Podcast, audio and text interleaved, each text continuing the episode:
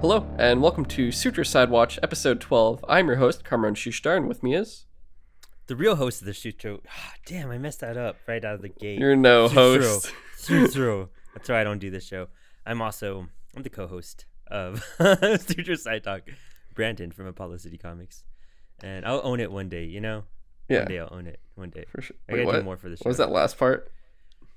I'll own it. I'm going to take over the show. Oh, I thought you said something. I thought you said you'd own me. I was like, I don't think... I don't know about that. That's way too much effort to try to go into. Yeah, you can't walk me, bro. You can't. I'm not like your dogs.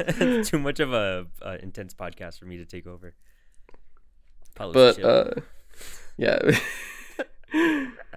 We're, of course, continuing our James Bond month with our second Roger Moore film, which is our first time doing two of the same Bond back to back, and it's The Man with the Golden Gun. Yes, I am. He's gonna say something, and then I'm. I was gonna say technically it's the first time of us doing any of this, but in this instance, yeah, this month we've already done a whole Bond month. Man, The Man with the Golden Gun. Interesting. Yes, for sure. As always, I read the book when we read the films. The Ian Fleming books only, though. I'm like a cultist at that point, you know? I want you to read the young adult novels that I'm sure someone has published somewhere. No, I don't want to read young James Bond. Like, there is a young James Bond, though. Is there actually? Young Indiana Jones, yeah. There's a young James Bond. I wonder what manner of meshes I can get myself into in these schools. Dude, if that's true, and if it's still like James Bond, but as a kid, like, was he like shy and wasn't like able to approach women? That's why he has confidence in his later life? Or was he just like still banging chicks like from like middle school on? You know what I mean? Just like as early as he could. I didn't stop with my classmates. I got to the teachers too. Every grade was a new boss. It was a reward to go to the principal's office. She always wanted to see me. I don't even want to. It's like, okay, I could do young Indiana Jones. I can't do young James Bond. That's like a night and day. I can't do that. Yeah, that's another level of just bondage right there, you know what I mean? Wow. All right, yeah, sure. Whew. Well, you know, okay, I enjoyed the film. I didn't think it was the best one we've seen so far, definitely, by far, but it was still a good film. And also aged. Oh, God, has it aged? Some of these Bond films, you know, they just don't translate well. Like, I don't know. And then Daniel Craig's still the best to me. Like, I think it's just the generation you grow up in, and you have that mindset, and you understand it so much better. And, you know, this is just, dude, what a misogynistic film. Jesus Christ. Like, that's just where I'm going with this. Like, yep. Dude, he banged a girl that walked in on him about to bang another girl and told that girl he was about to bang to go in the closet so he could bang the girl that just walked in, and then just try to bang the girl that walked out of the closet. It was for the mission, all right? It was part of the mission. He even says that, too. It's like, I got you, yeah. I was just like, I mean, if he really wanted to, he could have said, like, hey, here's this other person, because she was already risking her life for him. Like, I don't see what difference it would have made at that point. If she's already making a risk that would get her killed, like, I don't think it would have made a difference. But, you know, he's Bond, so he's like, well, you know, I have to do this. It's in my contract. This. Yeah, it's in the contract. When they hired me, it said, every single one. Oh my gosh! Yeah. No, every mission you need a bad girl and a good girl. It's like part of the checklist, you know. Yeah. It just. But you know, it was gosh, I forgot his name. The little guy from Nick Nack. The Island. Nick Nack, dude. Nick Nack's the best character in this movie. I'm not sure. He is. He actually is. He really is. Dude, that first scene with him, I don't even know where to start. Do you want to hear the differences between the book and the film, or do you want to talk about them a little separately? How do you want to flow this? I mean, I guess we could start through it now so we could like just talk about the movie itself as we go through the differences. Okay, well, let me give you the first difference. And I told this to you in a message, but the film is about 90, I would even go as far as like 97% inaccurate to the book. Like, that's like so there's weird. James Bond, there's was it gosh, why am I spacing his name? Scaramanga? Scaramanga. Yeah, I had like three different names in my head. Played by Christopher Lee. Christopher Lee. How Holy dope was shit. That? He was awesome. He's Before really that, good. He was just like playing Dracula stuff still. Like this was like a really good move for him. It was but man, how dope. Christopher Lee. He's so young. Yes. Almost unrecognizable. Because we're so used to Lord of the Rings, Christopher Lee. Yeah, again, Saruman and Count Dooku, yeah. Which yes. come hand in hand with each other, really. Exactly. He's done every great franchise. No wonder that guy is loaded. I'm sure he has some good stuff in his contracts. Like, is there anyone who has more films than him? Like, I feel like his film list is just bigger than anyone else's at this point. Oh man. I can imagine that, because you know what? He also does metal albums too. And a Christmas metal album at that. So I feel like this man is just can do anything and everything in excess, and we will all love it. Like you can't. Yeah. Rest in peace, man. He was such a cool guy. Damn. So he's held some of the most iconic weapons in like movie history. Like Count Dooku's lightsaber is one of the most unique ones. It was the first because it's like the prequels were brought in like double bladed and then the curved blade. You never seen the curved blade before until that, all classy and elegant and whatnot. And then you have his staff in Lord of the Rings, and then the golden gun, which is like the cheesiest thing in the world because it's made out of like a matchbox and like a lead pipe and like these like it was like manufactured all weird and just looks like such a when you actually look at it you're like, dude, this doesn't look like a good gun. No, yeah, you're just like, are you sure that works? That he unscrews the nozzle and just tucks the bullet in there. I mean, it's got one shot. Yeah. It's got one shot, but it's an insta-kill, as they would say, even though, you know, most bullets are insta-kills as long as you know where to aim, but this one is just like you're dead. If I remember correctly, actually, going back to the game GoldenEye for N64, if you used the golden gun, that was also a one-hit kill compared to all the other guns. You know, you gotta spray into somebody. Oh my gosh. That sounds right. Yeah, totally sounds right. Wow, cool, man. Yeah. I mean, honestly, like it's such an iconic thing, and it's so unique. Like, fuck yeah, I'd want one too. Like, you know what I mean? Right? That's so sick. But okay, so there's not too much to go into this book, you know. Honestly, real fast, it was Ian Fleming's last Bond book. The one that came after this, Octopussy and the Living Daylights, are 4 short stories, and it only comes out to less than 100 pages. And Crazy. This was his first draft of the manuscript that he turned in. So a lot of like the really intricate detail that he adds into the books, the really fascinating research that he does, it's always during like his second draft. And so he didn't even get to do that before he passed away. So this was kind of like a clunky book to get through, and some stuff happened, but not like a whole lot happened. It's really, dude, Scaramanga, he is just like kind of like a henchman. Like he's just like a good businessman. And just to show you how different these two films are, Scaramanga doesn't know who Bond is until like a 3/4 through the book. And then he finds out who Bond is like right away. That's like a huge contrasting difference. Yeah, because the whole thing of this one, it seems like they're like, oh, Bond, he's hunting you, and it's like he's not at all until Bond comes on his radar. But he knows about Bond. He like relishes in the guy who's like, oh, this is like a potentially the closest person to be an equal to me in terms of skill with a gun. Mm-hmm. Yeah, he knows who he is, and he hunts down Bond, you know, to like get him to come to him and whatnot. Like, and this one, Bond bumps into him in a bar. Oh, Bond is brainwashed after his mission in Japan, when that was the book, the book right before this, which was You Only Live Twice. He was brainwashed by the KGB, and he goes in to try to kill M after being gone for an entire year. And then, of course, like they stop Bond because it's M16 and they're dope, and they have to like kind of just like reprogram him, and then kind of give him an easy mission to get back into the game to see if he could still pull stuff off and if he's going to do anything. And he's very closely watched because even Felix is in this book, and he comes in and saves Bond and helps him out. And all this cool stuff happens. He has his like hook arm and his prosthetic leg and everything. Oh, and right, the shark. Yeah, fucked up too. Yeah, I forgot about that. Felix even gets shot, and it's like, damn, dude, you just never cut a break, man. You're just busted up.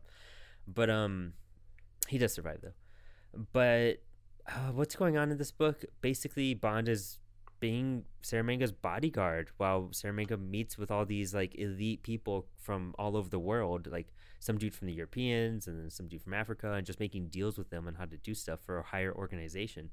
And it's not said who's the organization that I recall. And then Bond's just kind of just hanging out, and yeah, there's like a train scene, and then they have a cool gunfight. Bond gets bitten by the snake. And Scaramanga like ends up cutting open the snake and even like eating out of it and whatnot, and it gets all bloody and messy, and it's just it's so intense. What? Wait, was the snake medium rare, or like how was the snake cooked? It was closer to rare to medium rare at that point. Okay, gotcha. Yeah, that's... and just taking it in. It was actually it's pretty well detailed. Like, the way you're describing all of it, though, honestly, I'm just trying to imagine it, and I'm just like. What? Yeah, so. Dude, it's an insanely different movie. There's no giant island laser or anything like which that. That was just a rant. I was just like, yeah, it's a hobby. Yeah, like in the movie where there's a giant laser, and you're like, this dude's not like a evil genius guy who's doing all this shit. It's straight up like, hey, I'm on this island with two people, and a woman, of course, too. So three people besides himself. Mm-hmm. And I guess like them going in and out depending on what happens, but it's straight up just like, oh, okay, he just has a laser, but he's a hitman for hire. Yeah, but he has a laser to have the laser. There's no real explanation. He's just like, yeah, pretty cool, right? He like shows Bond, and he's so excited. He's like, isn't this awesome? And that's like, it. I am, because it's a sun. It's like a sun ray or something. He's like, I am indeed the man with the golden gun. Like, and you're just like, oh my gosh, this movie did have a lot of great lines. Like Bond literally held a gun and was like, I will shoot you in the groin. And I was like, what? Oh my god. Yeah. Oh yeah, too. Yeah. It's I think this one had better, like, cheesier one-liners than anything else we've seen, but they all work out so well. They definitely do. Did they have the whole three nipple thing in the book? I recall that being a thing, actually. Yeah. Okay. I guess there's that similarity. And it's funny, Christopher Lee, like, he had to go in for makeup every single day and have to like get shaved so they could put the prosthetics and everything on. And then when you see the nipple, what's the cheesiest looking thing in the world? It looks like shit. I'm gonna be honest. Yes. Yeah, it looked really bad. I was like, y'all. I was like, they're really, besides him going like, oh, when he tries to infiltrate that place as Scaramanga. Mm-hmm. Besides that, cool. Cool. Yeah, but besides that, there was no point, especially because they already knew it was him, but there was no point to that third nipple. I was like, you didn't really have to do that, but... I feel like that's the way it was in the book, because I think I recall it in the beginning. I'm kind of questioning myself now, too, because I finished the book like a week before we recorded the episode and watched the movie and whatnot. I'll double-check on that right now, but it's such a useless thing. Like, you're right. It's just... something to like first identify him, I guess, because he's never been seen, right? That's the whole thing in the film. No one knows what he looks like. But this one, they're just like, yeah, that's him. This one, they even like, I think at one point he's like, oh, titillating. I was like, shut the fuck up. And I was like, all right, I liked your puns in the last movie. This one, I'm just like, I'm kind of angry with you right now. Exactly. They're so ridiculous. It's too much. But. Yeah, he's got Nick Nack though. So a new little sidekick, like henchman, and he's straight up like a little person, and he's supposed to be, I guess, French. He actually is French. Yeah, he is French too.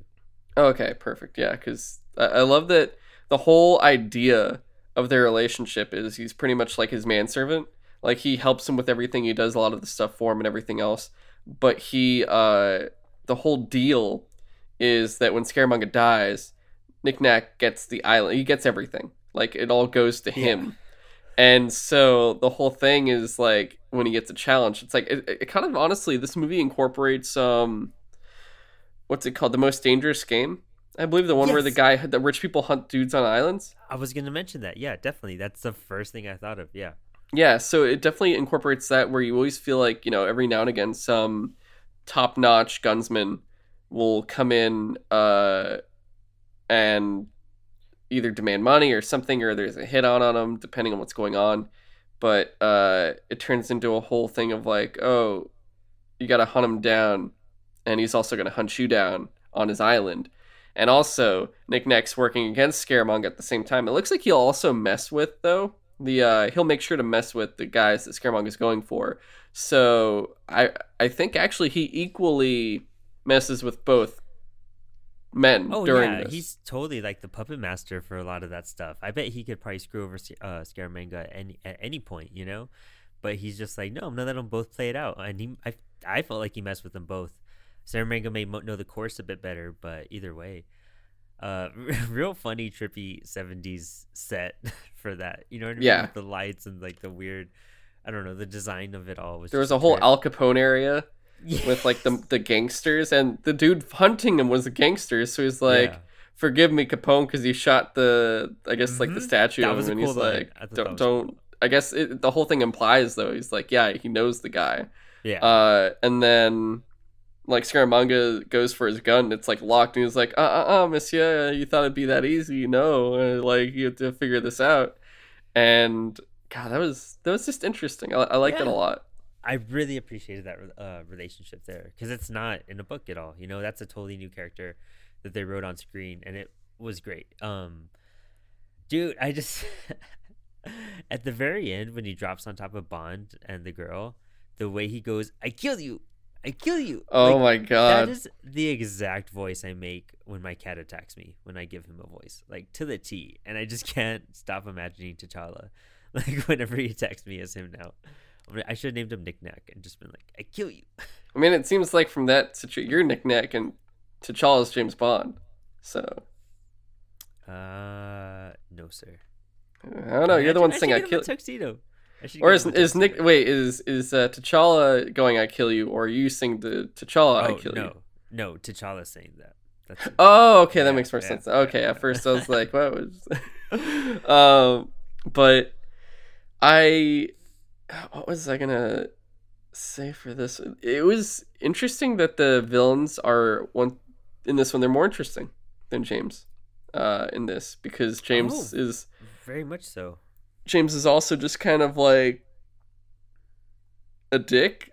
Yeah, he's a misogynist. Yeah, he's kind of an asshole. You're absolutely right. To the T. And you know, that's what made Christopher Lee so great for this, is that he was the villain that was kind of cooler than Bond no matter what, and he's taller than him. He seems like he would intimidate Bond from the start, and he could very easily replace him.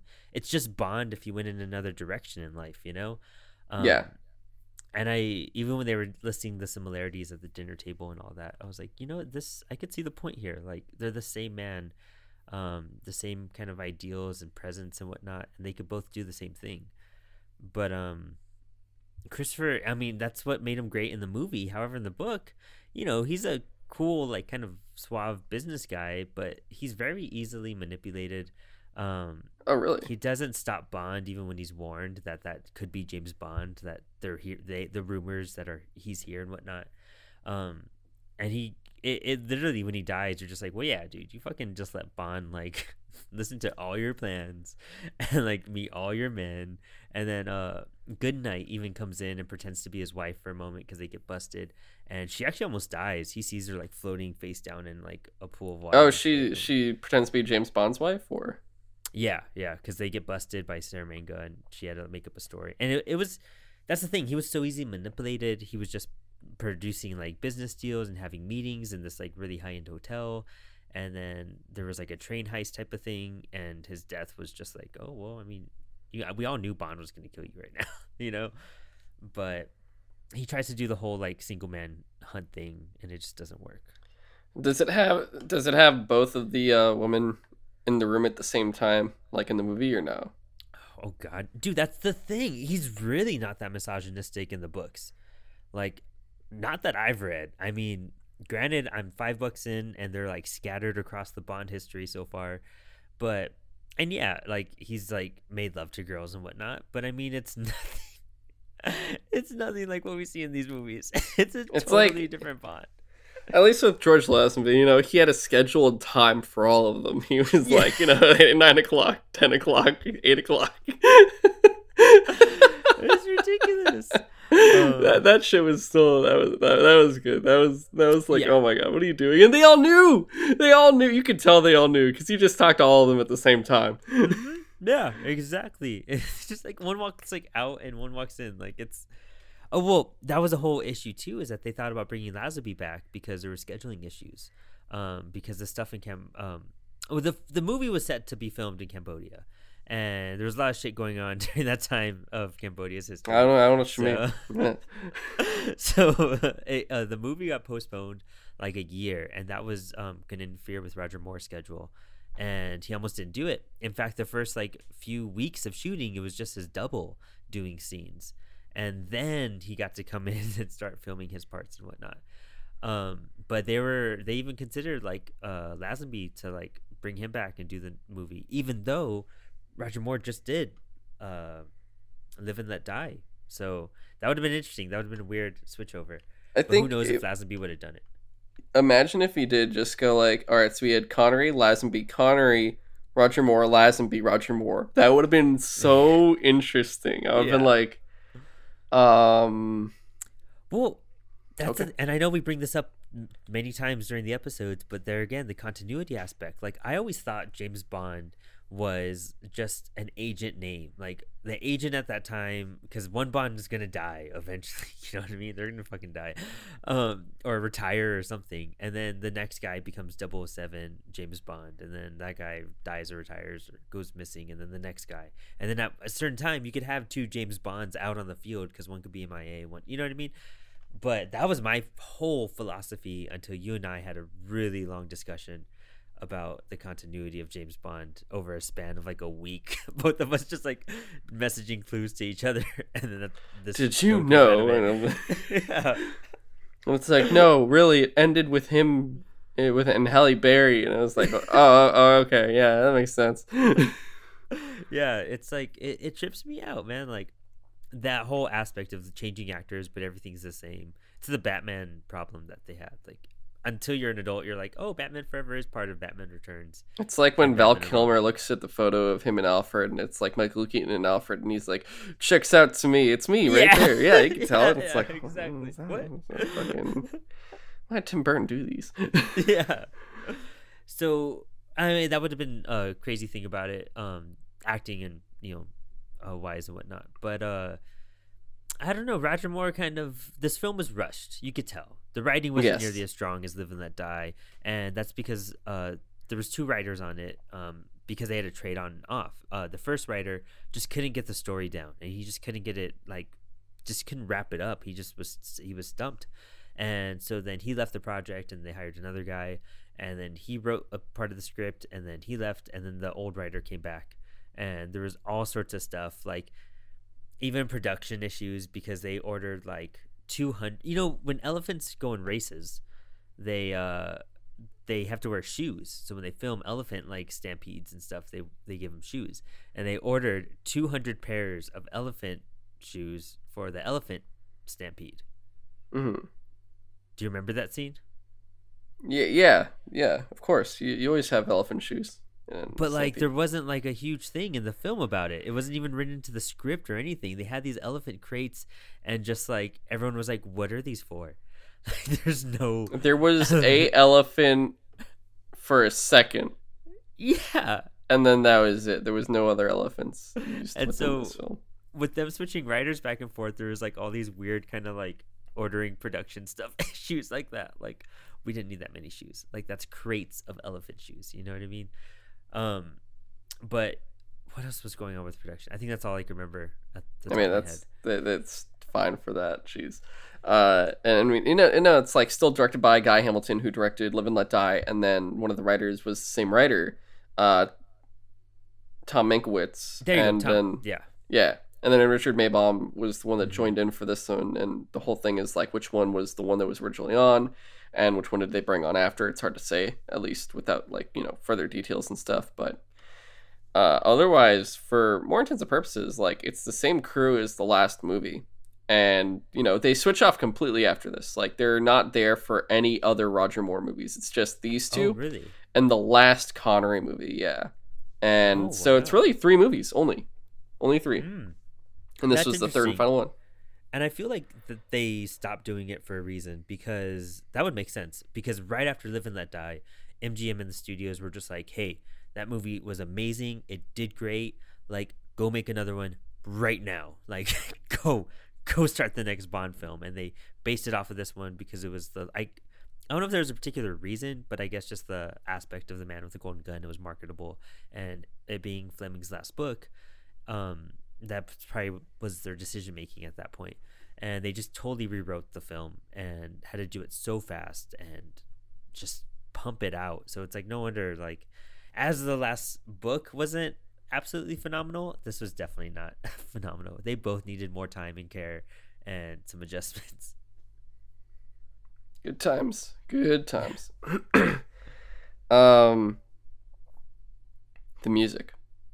So, you know, we're coming off of the Beatles and Live and Let Die, and we get this instead. And, you know, it's not the Beatles, of course, but I will say, for some reason, it definitely has a better recurrence than the Beatles does in the previous film. So the actual song itself doesn't, you know, compare to the Live and Let Die by the Beatles, but when they use it throughout the film, without any actual vocals, it's just like the orchestral, like that beginning chorus where it's really strong. They use that so many times as like a theme of the movie, and it works so well, where I actually liked it a lot. And I'm like, honestly, I'm sad to say, but I'm like, I honestly want a version of this without any vocals. I'm like, I just want the orchestral of it because it just sounds really cool.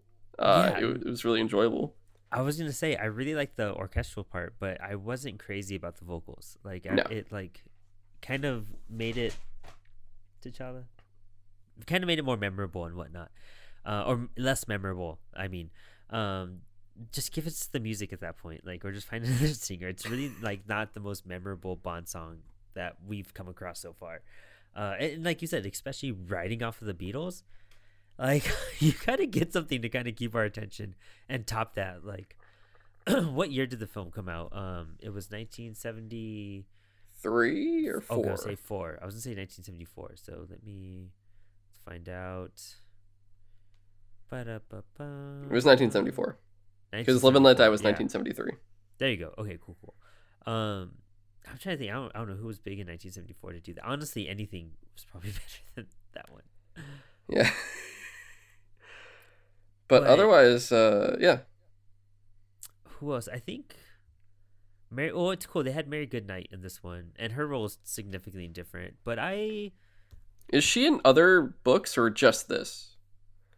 Ah, man, she might be in another one because they. At least so far, you haven't noticed her in anything, right? Exactly, because what they do in the book is that they meet up. He knows who she is, and he's kind of lonely. He's just like, I'm gonna hit up Mary Goodnight. I know she's here, and he does. He has like dinner with her and whatnot. But she's still an Asian, right?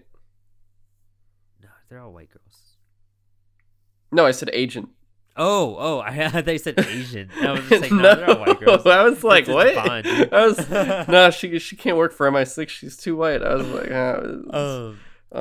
I hate to break it to you, dude. Everyone there is white. She is still an agent in the book because she's the one that relays Bond information on some stuff, and that's when they get caught in Bond's like hotel room by Scaramanga because he's been listening in on Bond. Because he wasn't sure if he could trust him, and they come up with the whole excuse, and they're like, "Oh yeah, you were hiding in the bathroom with the shower on. That's an old trick." And he was like, "We were having sex, so what? We were banging," and trying to play off this character, because since he had to be undercover too, that was probably like the most misogynistic thing, but it was like an excuse. They didn't even do that. You know what I mean? So, but it was she's really cool in the book. I kind of enjoyed her on both ends, but in the movie, like, I don't know. She was cool to an extent, but then when she got captured, she's a thirsty girl. Yeah, dude, I feel so bad for her, poor girl. Yeah. I don't know. What do you think about her out of all the Bond girls? Not memorable, honestly. Like, she was just kind of there. I definitely had more, at least so far with what we've seen, of the ones we've seen. I'm trying not to include the ones we've talked about yet, but it's like, you know, Ursula, I'm trying to remember her name from on Her Majesty's Secret Service. Because she was, honestly, she's still probably the best one. Tracy. Yeah. I would say between Tracy and Solitaire are probably the best two so far. Solitaire from the previous film. Agreed. And then Tracy. Agreed, yeah. For sure. Yeah. Top rankings, but for sure. I think Tracy's still number one because she straight up leads people on chases. Like, she leads Bond in the car chase. She's driving the car. She's also staying on top with Bond during the ski chase that goes forever. Yep. Whereas Solitaire is more like, oh God, I don't want to die here. It's like, oh no, you begged me. Now I get lost my powers. But otherwise, you know, the others, like, she still does the second best, I would say. So yeah, still Tracy reigns number one. We'll try to make a ranking and see what fans think online too. Is that also chauvinistic? And is that still? Is that? I mean, it's your preference of Bond girl. Like, we are addressing her ability to kick ass and get herself out of situations. That is true. Do we have to rank all of them, or are we just trying to do like a top 5 or something? Like, what we were trying to do. We'll figure this out. We'll talk about it. We'll figure this. This is gonna be years in. This is like, you know, this is like gonna be after like 3 years of the show. Once we get through all the movies, then we'll do it. Well, this is year one, so yeah, it'll be year one, and then year. How do you beat Vesper though? Like, how do you beat Evergreen? That's gonna be hard. So once we get there, you're like, oh shit. I know, exactly. Damn, we shouldn't even have it. That's just the winner. That's just. That's it. It's welcome. Thanks for coming to the top five. Yeah. Oh Jesus. Okay. Karate Dude. I gotta say, because we get introduced to an Asian agent technically. Mm-hmm. And because we like said no and then yes. But you know, the agent that helps James out during that whole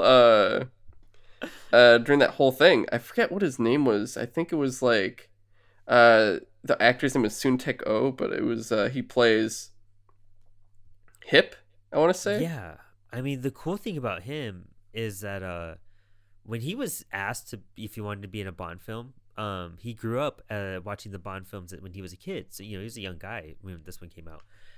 And then he was like, I'm not going to be the gardener. I'm not going to be the butler. I'm not going to be the cook. I'm not going to be this. And like all these low roles that, you know, at that time, it was harder for... A lot of Asian characters are just supporting roles or the help. I mean, hell, look at King Kong, Charlie the Potato Cook. Yeah, look at Home Slice from Dr. No, Quarrel. You know what I mean? Like, ethnicities just don't match up on a certain extent. Yeah, they're not utilized in any way, and then if they are, they get they watch Live and Let Die. Look what happened in that. Yeah, so, yeah, that didn't bode so well. They were either all bad or die, because they did all die. So. And he straight up said, I'm not doing this. And that's how he got cast as this agent. And it was insane. Like, I'm so fortunate to have a role like that. And I was like, man, that's so sweet, but also heartbreaking in that sense. You know what I mean? Yeah. But it's cool that he got such a literally just a kick-ass role. Like, I loved every scene with him. Just taking a bomb. And he didn't die. Yeah. Yeah. Yeah. There you go. I did like, so... I wasn't expecting, because if I remember correctly, it was in Thailand, right? That was where the country it took place in. Yeah. So you get like that whole Bond getting captured at the, I guess like, what's his face? High Fat's, like compound or whatever, like his place of residence, that mobster type dude. And he's like, oh, don't kill him here. They're about to kill him because everyone's statues. So, like, all of a sudden, it's like, oh, these aren't statues anymore. It's Nick Nack and two sumo wrestlers. And you're like, what?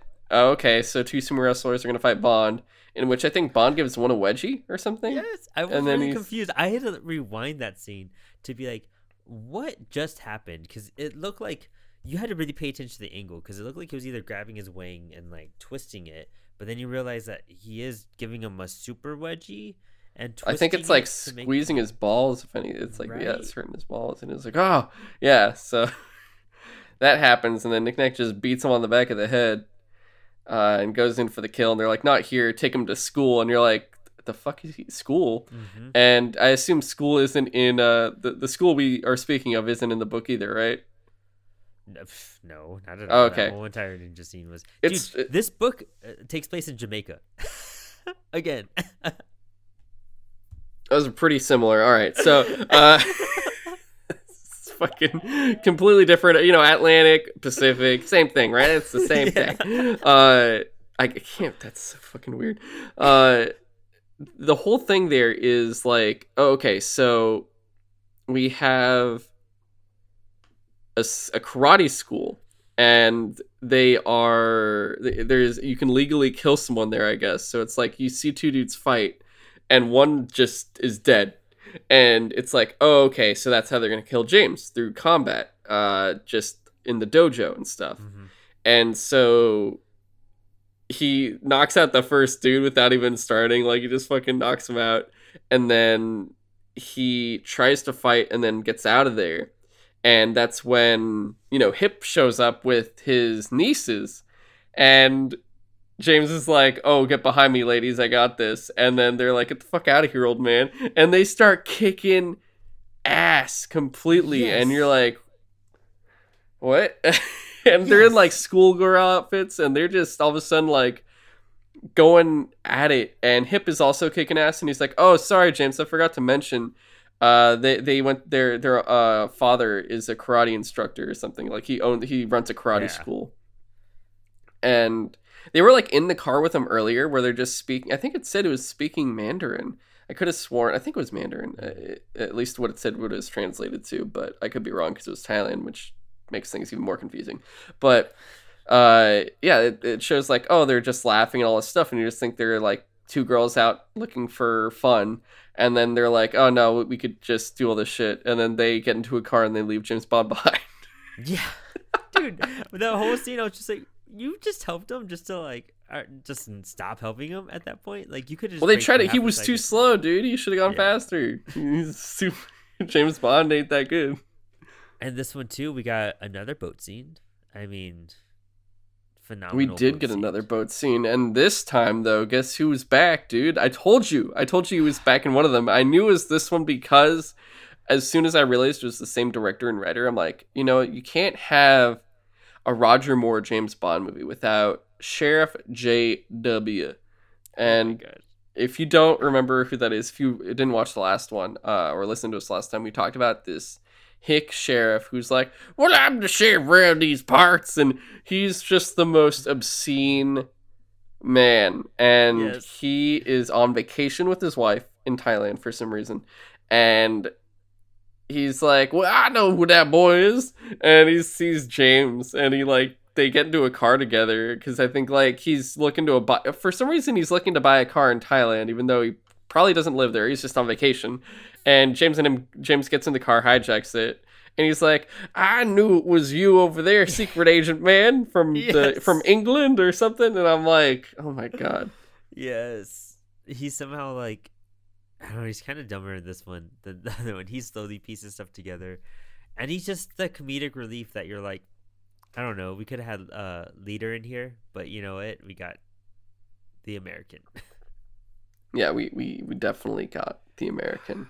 We're getting the best of America, guys. This is, or at least this is how they perceive America, I guess. I'm not really sure. But it's also, I don't think we get anything else like this except for these two movies. I don't think we never get a character like him, but I don't think they go for that just slapstick comedy ever again. I could be wrong. I mean, not that I recall, but I haven't seen a whole bunch of them, so we'll be finding that out more and more. No, I mean, it's unfortunate because there's so many scenes that like they could have put Felix in, and he could have like really kind of, he was in the last movie. Why not use him again?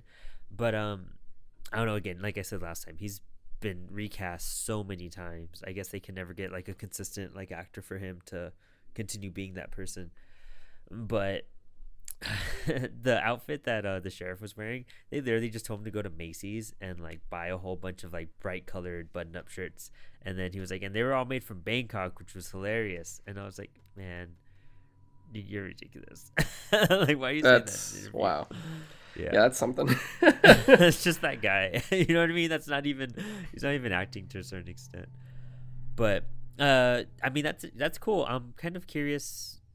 You know, we're watching The Living Daylights next, and I mean that's gonna be cake because it's a short story, and we'll have a new actor. But I'm curious how the tone will change. Like, it's shifted so much just from Connery to Roger Moore. You know, Connery was very still in that psychedelic kind of vibe, that Austin Powers-y type of mode. I feel, and to Roger Austin Powers, I mean Austin Powers is based off of him. Yeah, exactly. Yeah, so it's just like. I was like, what? But more Sean Connery than like any of the other Bonds, you know what I mean? Yes. Like, yes. But with Roger Moore, now we kind of have, I don't know, the last film felt somewhat modern in a sense, like 80s, like, but this one seemed to like dive back down to the Sean Connery level. Well, we also, I will say, I guess in terms of just like, yeah, the style of, really when you're talking about it, it's really in the style of how he treats women for the most part. But also I noticed the difference between Connery and Lazenby and Moore, in which it's really like they're actors and you can kind of tell what kind of tone they're taking, where Connery is straight up Scottish and you're like, oh, okay, Bond's pretty Scottish and stuff. Yeah. And then Lazenby is actually an Australian actor and he still can imitate it fairly well. Like, just without the whole Connery, like, like, you're not getting that kind of thing.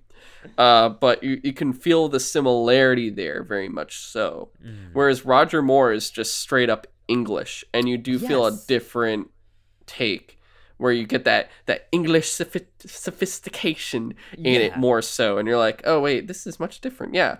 Yeah. It feels like a whole new man for sure compared to either one of them. Yeah. And you're right. I really didn't consider that aspect, that this one is much more English than the other ones. And just to confirm, James Bond is of Scottish descent. It is confirmed in the book. Skyfall also. Oh, it's Skyfall also. Yeah. But also in Honor and Majesty's Secret Service, like they'll do the whole like, yeah, I go back to this clan or whatever and stuff. And he wears a kilt, doesn't he? Yes, he does wear a kilt. He does indeed. Yeah. And then one of the girls puts their hands up his kilt. Yeah. Or they attempt to, and you're like, oh, no. I don't know. I mean, this film, it also seemed to, like, really carry on. I mean, they had to add that entire ending scene just to show what happens to Nick Nack and have his little revenge moment. You know what I mean? Like, and then he gets caged. He literally gets caged. Yes. Which I get it, because the whole thing is he's going to inherit the island. Yeah. And... Goodnight somehow blows up the island by throwing a man into a reactor, causing the temperature to rise. He just dies on impact too. It's just like, I'm dead. Oh no, she knocked him out, and then he probably drowned from just being knocked out. That makes more sense. But still, like it went from, oh, I get to inherit this island and everything, to, oh, it's all gone. Uh-huh. I want my revenge. Yeah, I'm going to kill you. You literally ruined everything. I would have been fine if you just killed Scaramanga and left. Like, that would have been okay. But instead, you had to take everything away. So, you know, I get it. He's in the right, honestly, for this one. Mm-hmm. And then he gets wronged at the end again because he gets caged. Put out on a boat, just in a cage. And he's just like, well, I guess I'm here now. And it's, I don't know, it's the typical Bond ending. He's in bed with a girl. But honestly, that's the way the books end. Almost all of them is him, like, not even in bed, but just, like, hinting that they're going to be together for a bit. But for the final, I don't know, for the final Bond book, it was still worth the read, I feel. Still good stuff. Yeah. Still, like, I haven't read a bad Bond book so far. Like, these are all really well written, and I'm glad that they didn't do with, like, you know, they did this with Lord of the Rings, The Silmarillion, where they had, and with Dune too, but Frank Herbert's was still alive. But when Tolkien passed away, his son took over and finished writing The Silmarillion. And I thought that's what they would have done with Bond and just had, you know, someone touch up this one a bit. But it's literally just still Ian Fleming. It's that well written that his first kind of manuscript was just slightly edited and the book, you know. That's remarkable. I think that's super badass. He really had a grip on the character, and it was 14 or 13 books in, and the last thing we get is just a handful of short stories from him. crazy stuff, you know, crazy amount of work. And I was thinking, like, what if an actor pulled off 14 Bond films? Would you be cool with that? Like, an actor going that long? I mean, even so, that means they would have to do that like every year. That would become like, I guess Iron Man was Iron Man for 10 years. Robert Downey Jr. was Iron Man for 10 years, if you think about it. Yeah. So, it depends. He didn't do 14 full-length films. You know what I mean? No, I guess not. It'd be like, or like an animated like series of this. I think it'd be phenomenal, you know? And just really capture the essence of these books, because I think there's a lot being missed out on here. Actually, Robert Downey Jr. was in like 9 films, if I remember correctly. He was in like 9. So it's close. Yeah. So that's the thing. They would have to film these every single year, or film them back to back to back to back. Yeah. Kind of like Lord of the Rings, where they filmed all 3 at once. So all the actors were there the whole time for the most part, or at least the ones that were like in all 3. So if they did that and like take small breaks in between, but otherwise that person's then living there. But they could potentially, if you really think about it, TV show about it and make every book like 4 episodes long. They could have done that, but also honestly, if they wanted to make those movies, if they did like 14 movies, if like depending on how fast they do it, like think about it, James Cameron's filming 4 movies back to back. They could do like a bunch back to back, take a small break, and their post-production's just like kind of catching up as they go. But if they just treat it like that, then honestly you can get 14 movies done in the span of what, like 6 years or something. You think maybe Amazon less? Could pull that off? I bet Amazon could pull it. No, because that's a lot of money they'd have to throw into that. That's a lot of money. But you really think they'd reboot? That's a conversation for. So if Amazon wanted to reboot it, so that means like, okay, after No Time to Die, you think they would reboot it and just go, hey, we're gonna do the books again, and with one guy. They're doing with Lord of the Rings. You know what I mean? Like, they're going deep. It is true. Boys, you know what I mean? Like they have everything kind of coming out, and if they invest into some Bond, like a TV series, or like films, dude. I think they'd break the bank subscription-wise, and then still put them out in theaters. I'd still go see it in theaters. I would rather see it in theaters than on Netflix. Yeah. So then they're stepping into that market with MGM. Oh! I think that'd be super cool. That's why I think it'd be a really cool thing to see someone pull it off, and then they're like, "You're under contract," but they might, or maybe they get tired of an actor, or something happens and they do the switch I said, and it's just like it's a new Bond. But I don't know, that kind of messes with it, because he still has the scar across his face that happens really early on to him, and he has that throughout his entire career in the books. That would be interesting. That right? It would be interesting, especially if they reorganize the order of the movie, like have them full, like, because it's, we've talked about it before, the movie order and the book order is completely different.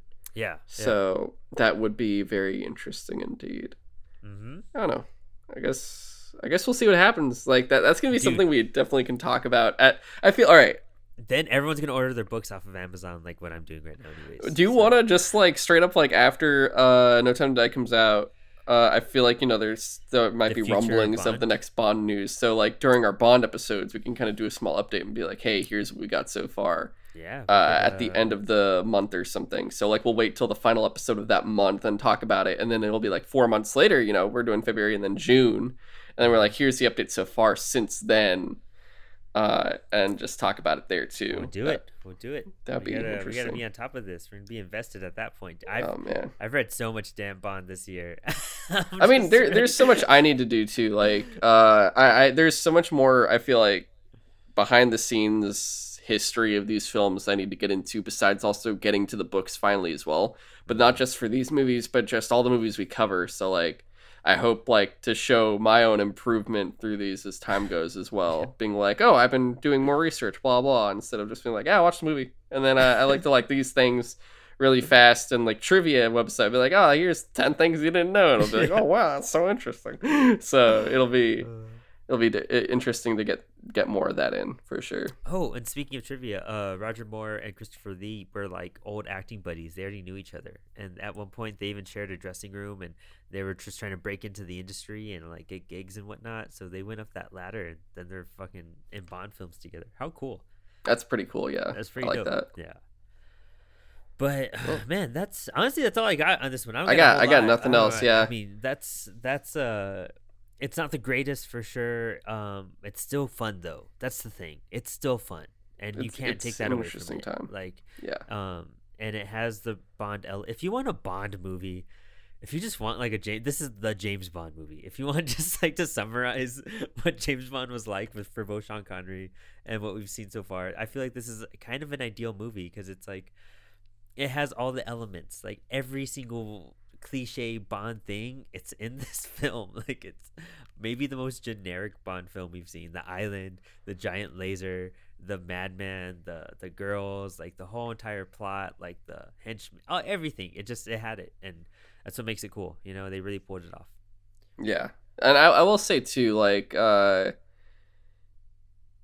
mean at the same time Scaramanga is like his equal in terms of just being that kind of guy. Like yeah. He's the same type of style, and at the same time, like it goes to show you, it's like, hey, just stand still like your own statue, and you'll be able to win anything, right? Because that's how it goes in the movie. You just stand still and act like you're not really there. Oh, you shouldn't have James Bond statues in your lair, and then hunt James Bond in your lair where he looks like his statue. So then you get tricked by your own statue, and then your statue shoots you. So yes, dude. Well, okay, that was another thing. Talk about like the clumsiest move Bond has ever made that we've seen so far was just dropping his gun and just rattling down, and even he's like, "What? How the fuck did that happen? Like, what kind of rookie mistake?" Even he knows that. But yeah. Then, like, all of us are just like, "What is he gonna do? How's he gonna get out of it?" And then when he does the turn, you're just like, "Oh fuck, he did do it!" Like that was just great. That was a good move. I was sold. Yeah. From clumsy to honestly genuinely, like, you knew they were gonna do it, I mean? Like the moment it happened, but you just didn't know how or when, and it was smooth. It was very smooth. But with that said, I think that's everything. But also, I just want to say too, we're gonna be coming back next week with we're just skipping over a decade because we're in 1974 right now. We are going all the way up to 1987. We're getting into late 80s next week with. The first of two Timothy Dalton James Bond movies, The Living Daylights, and there's only two, so he did one more than Lazenby, but a lot less than the others. But it'll be cool to do his first one in the same month. It'll be fun just seeing the different tone as well, because it's like a whole decade later, decade later. That's what I mean by that. I wonder how things are going to shift over. I'm really excited. It's a short story too, so whew, it's like 20 pages. Short story for a 2 hour, 10 minute movie. But of course, Brandon, where can people find you? Check out Apollo City Comics on Instagram, YouTube, and then we have all of our other social media networks, but those are our primary stuff. Hit us up there. Apollo City Comics Podcast. Like, subscribe, tell your friends, learn about some comic book stuff. And Kamron, where can they find the other assortment of Sutroness? So of course you're already here on Sutro Side Talk listening to this show, but of course there is the actual Sutro Side Talk show itself, a weekly show where we talk about gaming, movie, TV show news, and what we've been watching and playing. If you check it out now, we just finished up a lot of E3 coverage, which is just in two parts. Honestly, it was not too much, so they're pretty short episodes compared to the other ones normally, I would say. We also have The Cut of Steel, which we should already have our 8th episode out now, our Shazam's episode, so you can check that one out. Both of us are on that, and hopefully soon we should have a new episode of Up To It, Down To It out, which is a show I do with friends from school, and we usually talk about a specific topic. It's usually something different than the last episode and the next episode, but this one will be I believe we're going to do it on D&D, so that'll be fun. But of course you can find us on social media, on Instagram and Twitter at Sutro Side Talk. And of course, you can find me on Twitter at GoGoKamzilla. And nice. With that said, guys, we will catch you next week with more Bond and hopefully less just the chauvinistic bullshit. Yeah, we'll find out about that. Yeah, we'll see what happens in the 80s. That's the scary part. Yeah, it really is. But all right, so long, everybody. See ya. I just had the biggest adventure on a walk ever.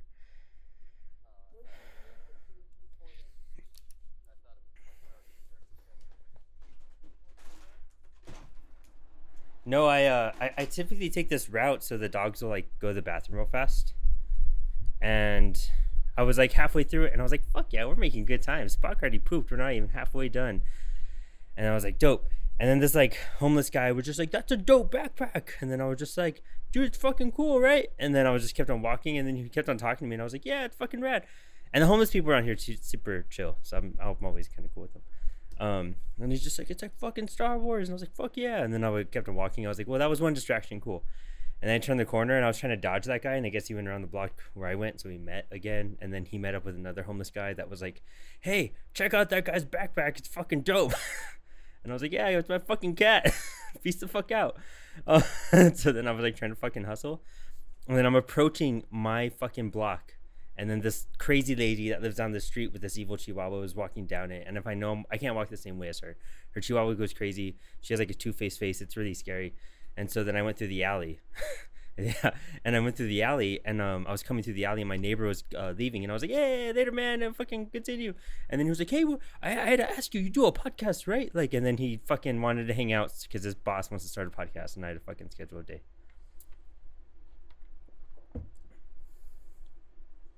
And then I'd fucking come back inside and fucking give the dogs their medicine and shit. My back's all sweaty. And I was like, I could get high again. So I did. So I'm good. I'm set. 100%. Ready to go. Did you hit record yet?